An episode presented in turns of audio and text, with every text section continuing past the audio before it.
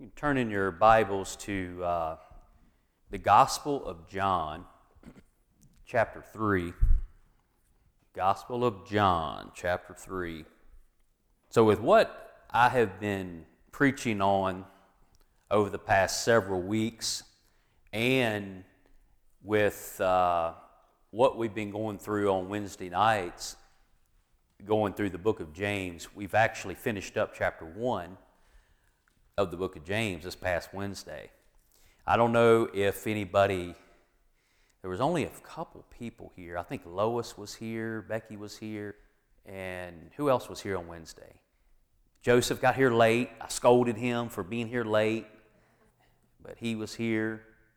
But we had very few people on Wednesday, and I hope that if you weren't here on Wednesday, or you don't normally come on Wednesday, that you would listen to the podcast or the tape and, and listen to what's going on on Wednesdays. Now, this past Wednesday ended up being very different, and I listened. I was wondering how it was going to go over. I listened to it, and I was very happy with what I heard. Uh, I think it, uh, you know, you you plan, you plan, you study, and you try to put something together, but things happen certain people need to hear, hear certain things. We have to be very willing to be led by the Spirit because we got to have a good base for some of the other things that we're doing. So if everybody's showing up, I've seen them for years in the church. You know, we're studying other things, but if somebody new comes in, then it could change things up. Now, you may hear some things that I've already said, but that person may not, the new people that have come in. I'm going to share a couple verses, and we're going to start reading it out of John chapter 3. I've, there are certain things that have come up lately, certain things that I've talked about. One of them is the whole uh, pig and the cat thing that Charles Spurgeon talked about.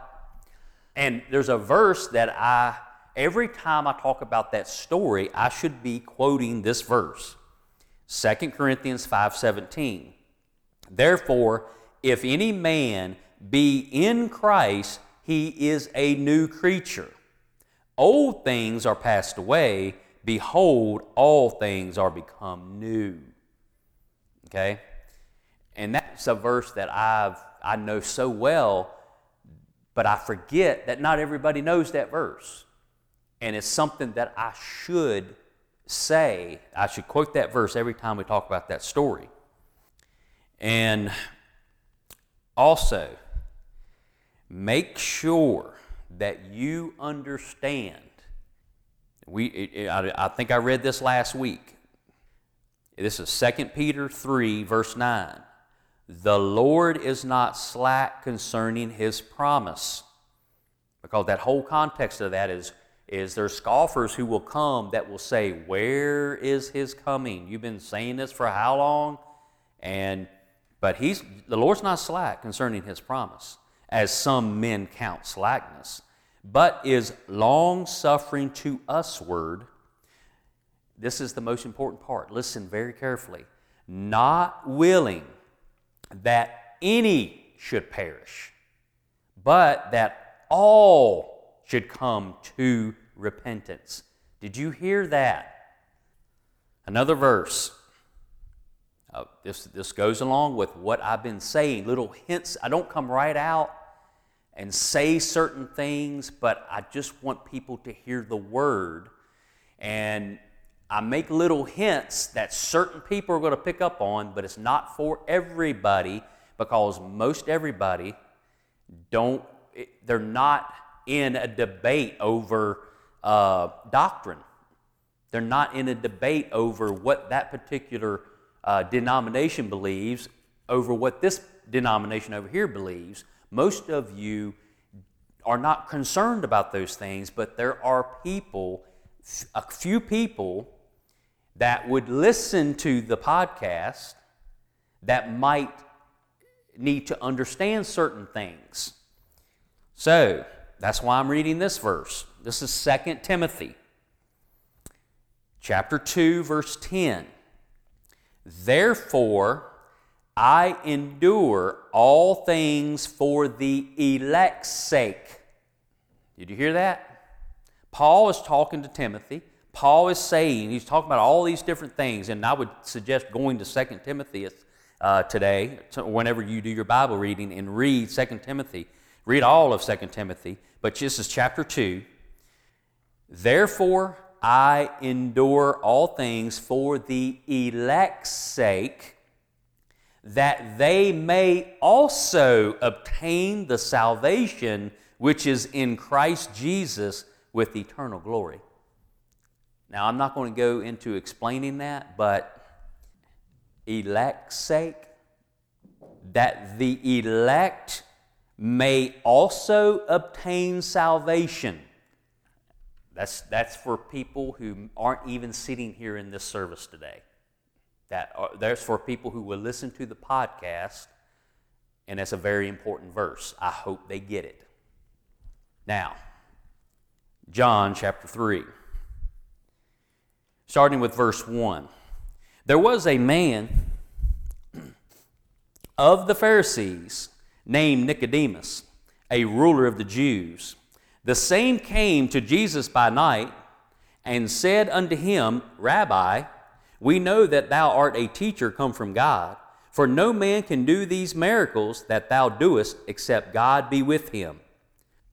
Jesus answered and said unto him, Verily, verily, I say unto thee, except a man be born again, he cannot see the kingdom of God. Nicodemus has showed up to Jesus and he's called him rabbi, and he is basically checking Jesus out to find out who he might say he is.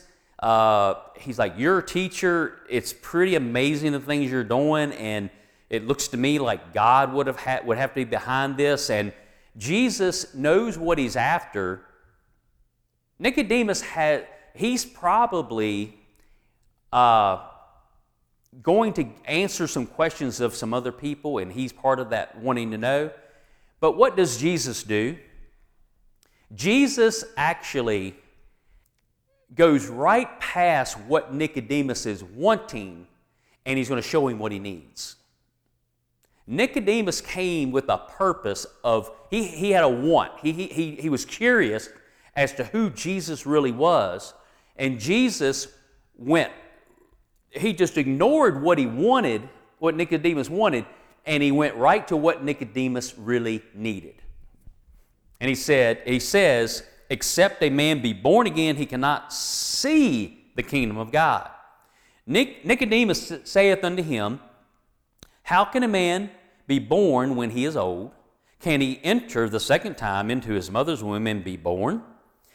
Jesus answered, Verily, verily, I say unto thee, except a man be born of water and of the Spirit, he cannot enter into the kingdom of God.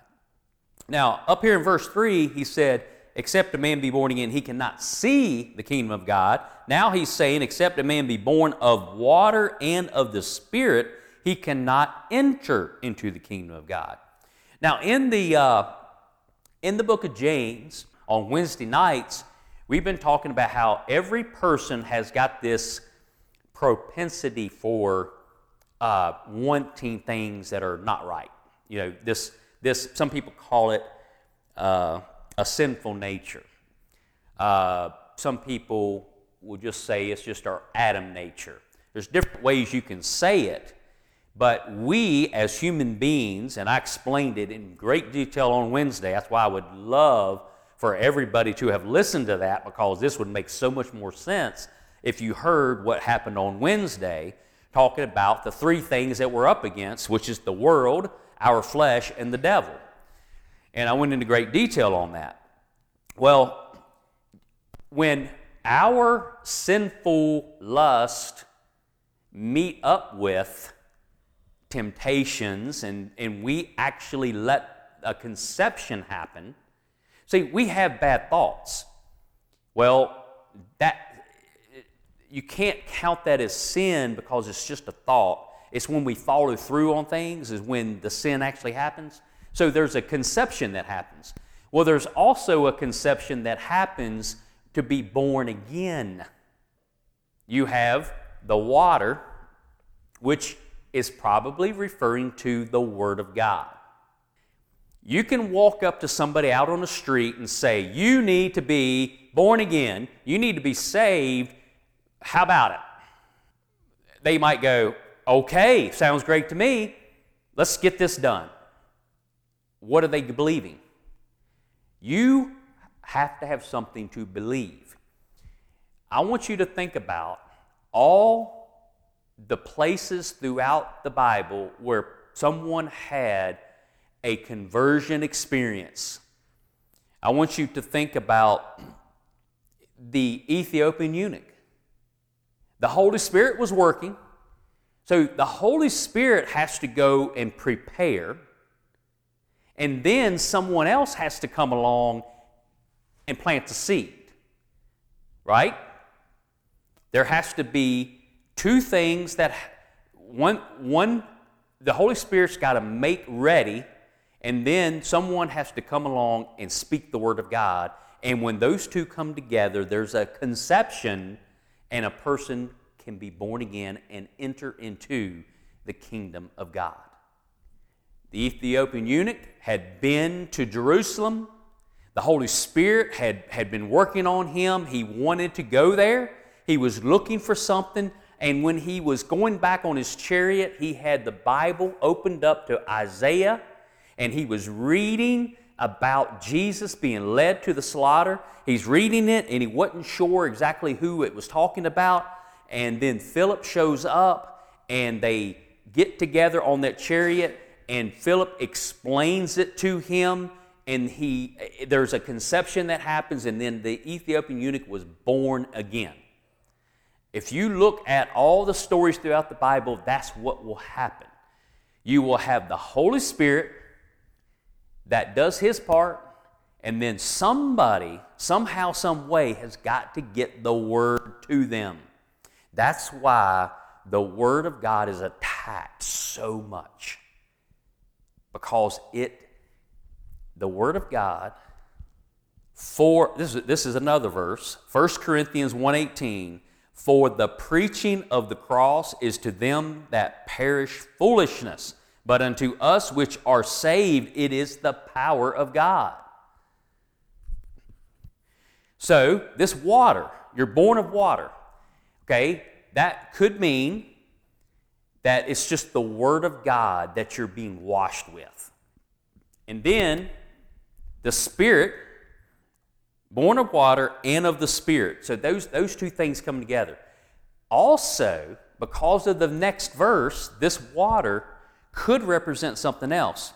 Uh, and I believe it's, it's two part.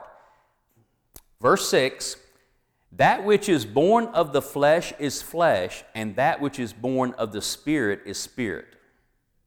When you, salvation is only for mankind. A fallen angel, no salvation for them. But salvation is for those who are born of women. So if you're born of water, the whole birthing process being forced out by hydraulic pressure, the water, boom, you know, the baby comes forth. It could mean that because the born again experience is only for mankind. Jesus was explaining this. He had come down and he became a man. Now, something else to think about flesh is flesh, spirit is spirit. There's a miraculous thing that has to happen. I just read the verse to you out of uh, 2 Corinthians 5:17 you must become a new creature. Old things are passed away. Behold, all things are become new. Think, listen to this. Most people get it all wrong, right? Think about the peop, all the people that come to church trying to fix themselves. They're, and most people who go to church think that evolution is ridiculous, right? When we're talking about creation, evolution is ridiculous.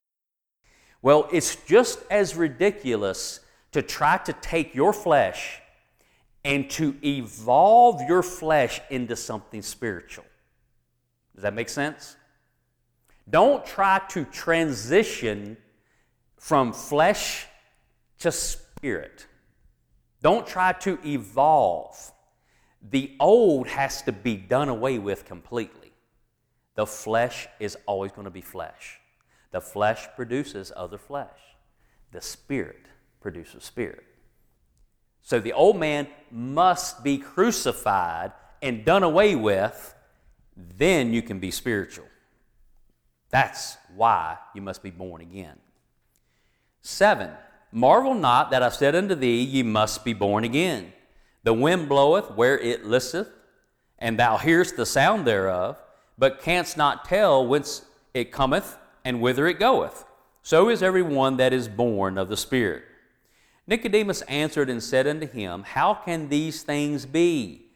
Jesus answered and said unto him, Art thou a master of Israel and knowest not these things? See, he was one of the wise. He was one of the ones that were very, very educated. He was a Pharisee. He knew all the law. But yet he missed this very important thing, which was by design.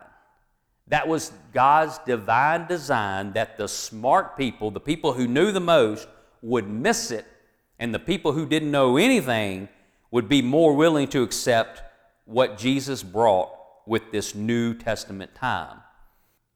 Verily, verily, I say unto thee, we speak that we do know, and testify that we have seen, and ye receive not our witness. If I have told you earthly things and ye believe not, how shall ye believe if I tell you of heavenly things? And no man hath ascended up to heaven, but he that came down from heaven, even the Son of Man which is in heaven. Now that would blow you away. Just think about Jesus looking at Nicodemus and he's pointing. And no man hath ascended up to heaven, but he that came down from heaven, even the Son of Man which is in heaven. God's everywhere, right? He is down on earth, he's up in heaven. He's, he's, Jesus was, in the beginning, was with God and was God. Now, here's, here's uh, we're gonna, I'm going to read a couple more verses and then we're going to move, we're going to jump back to the Old Testament. So y'all be ready to turn to Numbers. But listen to this before you start doing that. And as Moses lifted up the serpent in the wilderness, even so must the Son of Man be lifted up.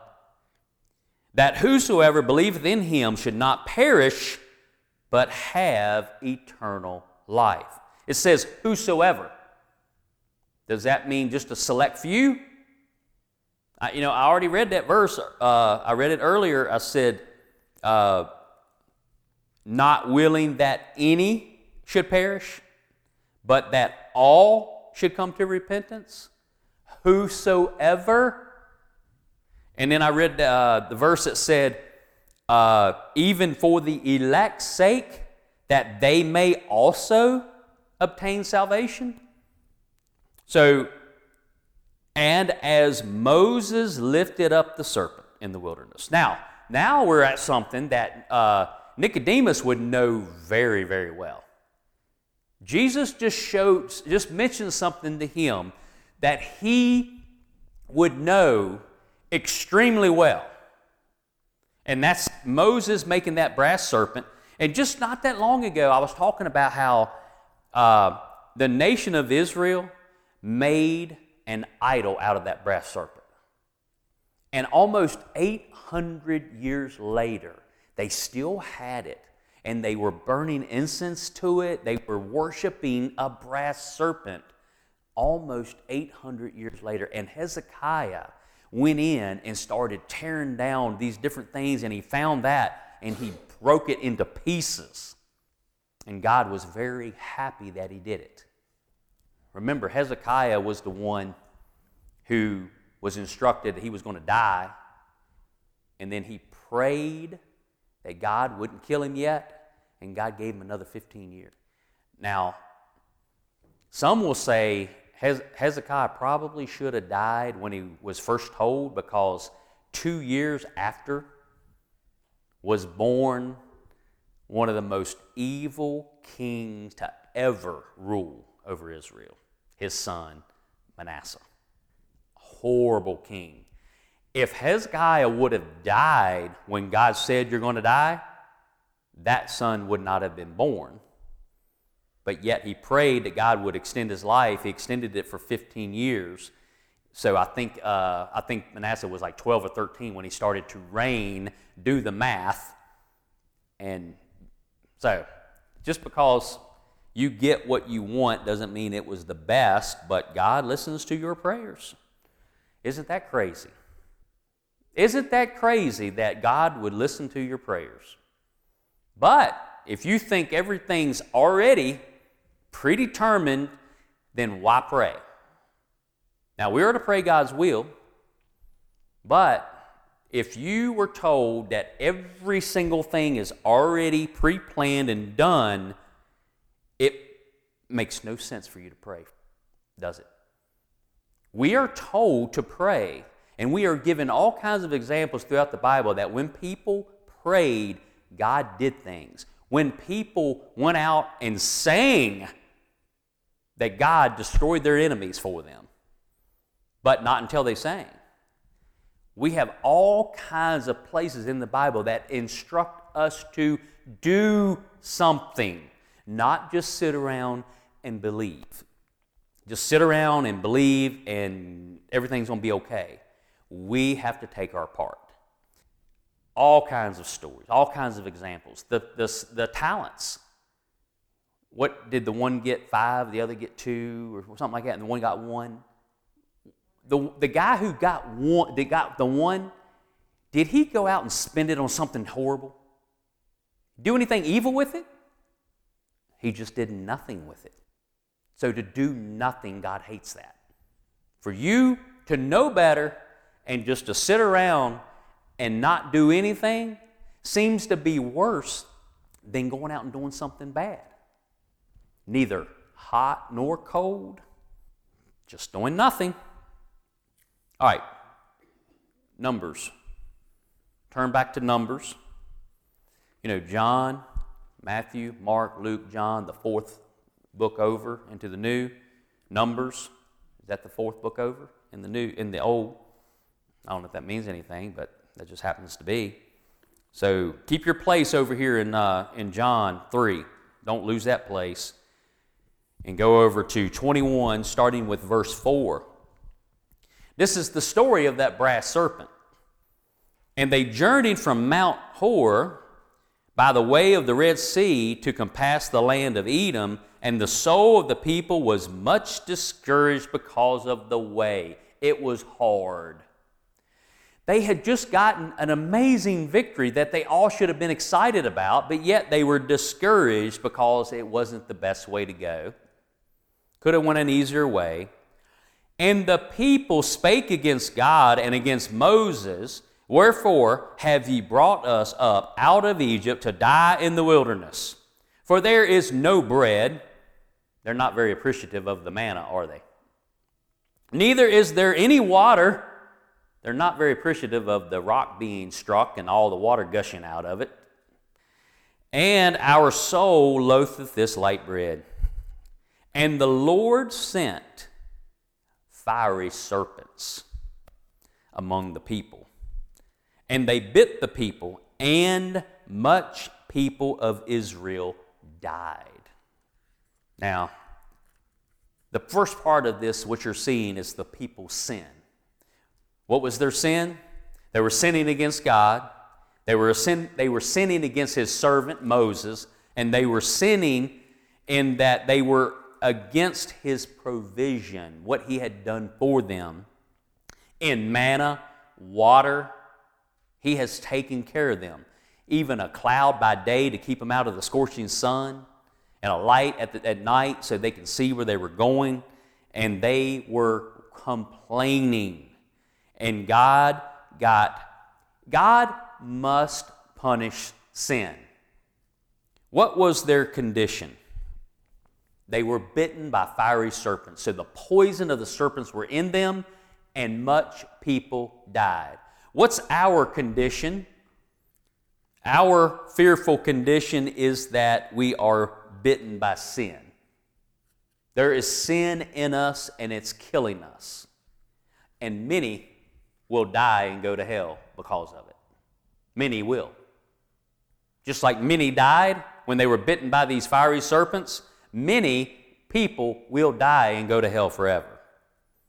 But, verse 7 Therefore the people came unto, or came to Moses and said, We have sinned. For we have spoken against the Lord and against thee. Pray unto the Lord. Why pray? He's already predetermined that every single one of you are going to die. No? And pray. He has not predetermined that every single one of you are going to die. If you don't do what's said, you're going to die. That's predetermined. But he said, pray, and they, they, they said, pray unto the Lord and that he take away the serpents from us. And Moses prayed for the people. All right? So there was confession. They said, We have sinned. Each and every one of us need to confess that, that we're sinners and that we are bit by sin and it is killing us and that we need God to fix it. God needs to show us a way. And their cry was, Take away these fiery serpents. We need God to take away our sins. Right? And the Lord said unto Moses, Make thee a fiery serpent, and set it upon a pole, and it shall come to pass that every one that is bitten, when he looketh upon it, shall live. Really? The preaching of the cross is foolishness to those who perish. This is, this is, this is weird. Um, you know, we were talking about uh, the Gideon. I can't remember if that was last Sunday, but we were just talking about Gideon and how he got the word from the Lord how to defeat Jericho. Maybe that was Wednesday night. It was a crazy plan. You know, I, I, have people who have called me, one particular person that used to call me all the time and ask me questions about building or plumbing or whatever. And they would ask these questions, and then I would say, Well, you do this, this, and this. And they always would say, Well, that's what I was thinking. I just want to make sure. All right? Did Gideon, after he got the word from God, that this is how you're going to take Jericho, walking around the city. Did, when all that was done, did he say, Well, that's kind of what I was thinking? But, but thanks for clearing up. Yeah, I, there's no way in the world he would have said, That's what I was thinking. The way God comes up with things and his plans are so different than what we would think that we could never take credit for. Gideon could never, after the walls fell down, go, Yeah, I was kind of thinking the same thing. That's what we should do. Huh? I mean, Joshua, I'm sorry. I got, I got mixed up. Thank you very much. That's exactly what I need. So it was Joshua who was walking around the walls of Jericho. Uh, I was listening to Gideon and him uh, going up against the, uh, the Midianites and the barley cake and all that stuff, and how he had all those men, had a, like 32,000 men and God said, That's way too many. And he's like, What? And he got down to like 300 and all that story. He said, That was fresh in my mind. I'm sorry. Thank you very much. That's when I say pay very close attention because I will get off on things that I had, n- they're not in my notes, I have no intention of saying, but they pop into my head. And I need people who know the Bible that will catch me on something like that. So Joshua is who I'm talking about. Joshua, he would have said, he would have never have said, yeah, I was, I was thinking that was the way we should do it. Nobody in their right mind would have ever come up with that way of taking Jericho. No way. All right, now, so this story if I'm going to go back to John and I'm going to read that one verse all over again. 14, and as Moses lifted up the serpent in the wilderness, even so must the Son of Man be lifted up. And God says, back over here in uh, Numbers 21, He said, When you looketh upon it, what? Just look at it? Just look at it? And you'll be, and you'll live? You'll be, it, it, you shall live? Write this verse down. Isaiah 45, verse 22. The way of salvation, way back in Isaiah. All right, Isaiah 45, 22 says, listen carefully, Look unto me and be ye saved, all the ends of the earth, for I am God and there is none else. That's the verse that convicted the heart of Charles Spurgeon when he was a teenager. Grew up in a church family, was part of a church his whole life since he was born, and was very miserable because he didn't understand true salvation. He thought being in the church, being a preacher's son, all that stuff was, was he was automatically saved. And he got to the point in his life where he had reached the age of accountability. Are y'all hearing me? he reached the age of accountability and he was miserable because he really didn't have true salvation. And it was that snowstorm that he had to get out of because they didn't have the Weather Channel. They didn't know how bad it was going to be. And he's walking to church because nothing's going to stop him from getting to church and, except for this storm. And he turns and he gets into a place where he's going to get frozen to death, get caught up in this blizzard. So he goes into this old primitive Methodist church and he's a, he's a good old Baptist, and he's, he's coming into this church. And the preacher couldn't show up there because of the storm, and, and a shoemaker gets up out of, the, out of the congregation of the few that showed up and felt like he needed to do something because he wasn't going to just sit there and be of the word. He wanted to be a doer of the word also. He came up and he, uh, he just opened his Bible up to Isaiah 45, and that's what he preached on. He was, he was just t- reading all of it, and when he got to that part, he looked over at this young guy standing over there and he said, Look unto me and be ye saved, all the ends of the earth. For I am God and there is none else. And Spurgeon was born again right there. He's born again. What's this telling us here? The nation of Israel, they're sinning against God, they're sinning against Moses, and they uh, are bitten by these fiery serpents and they're dying. And Moses, in haste, he makes this brass serpent. He puts it on a pole and he lifts it up in the air. And he has people run around with the message from God that turn and look at that and you'll live. How is looking at a brass serpent? The brass serpent is what's causing me all of this pain and death, and you want me to look at it? Well, sin is what we're asking God to take away from us.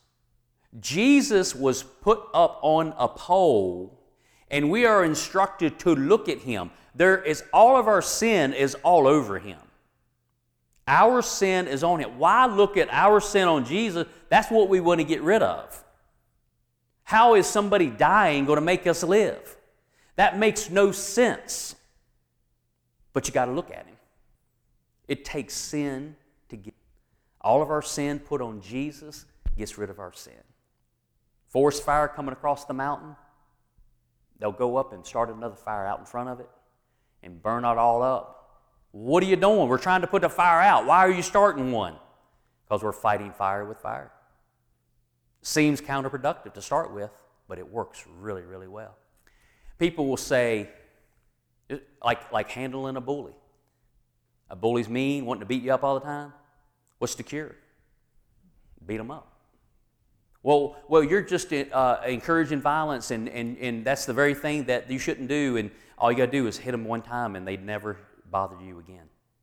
If you want to not go to war, you better be a nation that is very, very strong and ready to go to war. Right? Look, the easiest possible thing you could do. Just turn and look at Jesus hanging on. All your sins are on him. Look at him. Look. Unto me the greatest possible person, Jesus, and be ye saved, the greatest possible blessing, all the ends of the earth, the greatest possible number, all ends of the earth. Not just a select few places, not just the nation of Israel. They were the elect of God. Not all of them were saved. God's elect needed Jesus Christ to be saved. Anybody who says, Well, I'm, I'm, I'm uh, part of the elect, God already picked me to be saved before the foundations of the world. Really? My Bible says, All, for all have sinned and come short of the glory of God. Romans 3:20. That's what my Bible says. And you think you're something special because you're one of God's elect? Well, even for the elect's sake, Paul endures everything so that maybe they can even be saved. For, the last part of that verse, for I am God, the greatest possible authority. Lifted up, a look in faith, or a look of faith, and they lived. Think of all the different ways people try to justify why they are saved and going to heaven. Well, I do this and I do that. I'm better than them. I do, all these things that you could say, you could. Th- these people back then they could have said, "Well, that's not part of my religion. I don't look at uh, snakes on a pole." Well, they would have died and been done for. Sounded good, but the word of God for right now was for Moses to put that serpent on a, on a pole and to tell everybody just to look at it. Just to look at it. You, can, you cannot brag about anything on that except, I did look, I looked, and they would have lived. All right, we're getting close. Was that an eight? And the Lord said unto Moses, Make thee a fiery serpent, and set it upon a pole, and it shall come to pass that every one that is bitten, when he looketh upon it, shall live. And Moses made a serpent of brass, and put it upon a pole. And it came to pass that if a serpent had bitten any man, when he beheld the serpent of brass, he lived. All right, back over to John 3, and we'll finish it up here in just a couple minutes.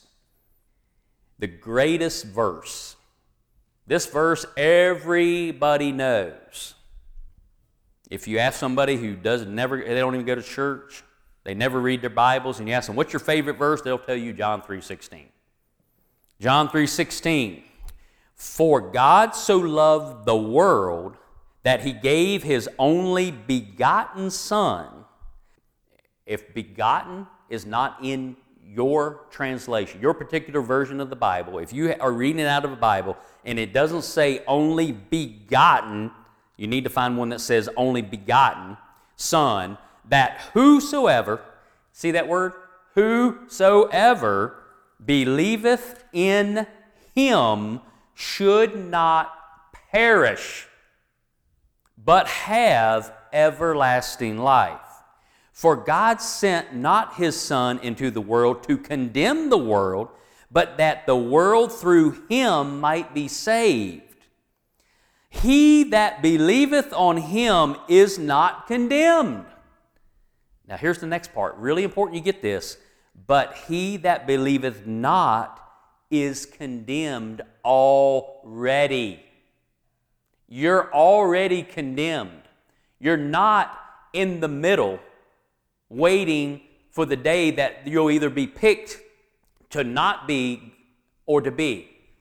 Uh, you, if, you li- if you're living your life right now and you think you're in a neutral place, you're neither uh, hell bound or heaven bound, it's impossible to be there. You're one or the other. And if you believe not, you are already condemned because you're already snake bitten. The sin's already in you. And the word that has come through the word of God, Moses wrote down the word.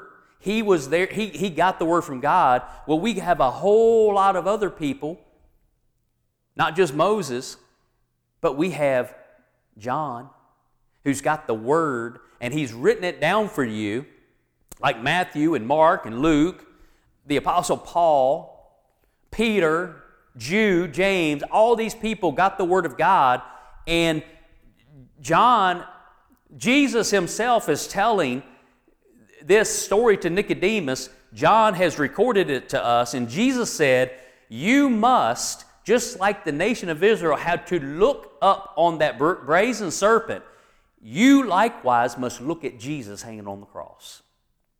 And if you believe, then you will not be condemned. But if you don't, you're condemned already. Because he hath not believed in the name of the only begotten Son of God. And this is the condemnation that light is come into the world, and men love darkness rather than light because their deeds were evil. For everyone that doeth evil hateth the light, neither cometh to the light, lest his deeds should be reproved.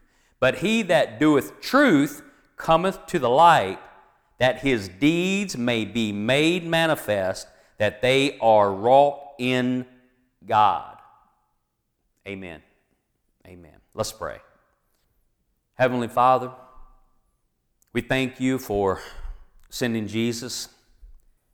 Father, we thank you for his words that are here in the Gospels. Father, we thank you for those who are willing to take your word out. Father, we need to be your servants. Father, we need to be part of your plan. Father, you don't need any of us, but you want us all. Father, you could do everything on your own. You could make everything happen. But Father, you gave up the control so that you can have relationship with each and every one of us. Father, I don't know how. I don't understand it completely, but Father, for some reason, you have given us a free will. And Father, there are those who believe and that will look to you hanging on a cross. Father, there are those who do not look and they reject. But Father, we are instructed to pray for those people. Father, we are instructed to go after them, pulling them out of the fire. Father, we are to continue to preach your word, to live it, to be an example for you. Father, we are able as human beings to walk away from you. Father, I pray that we would be people who would turn to you. Thank you, Lord. In Christ's name we pray. Amen.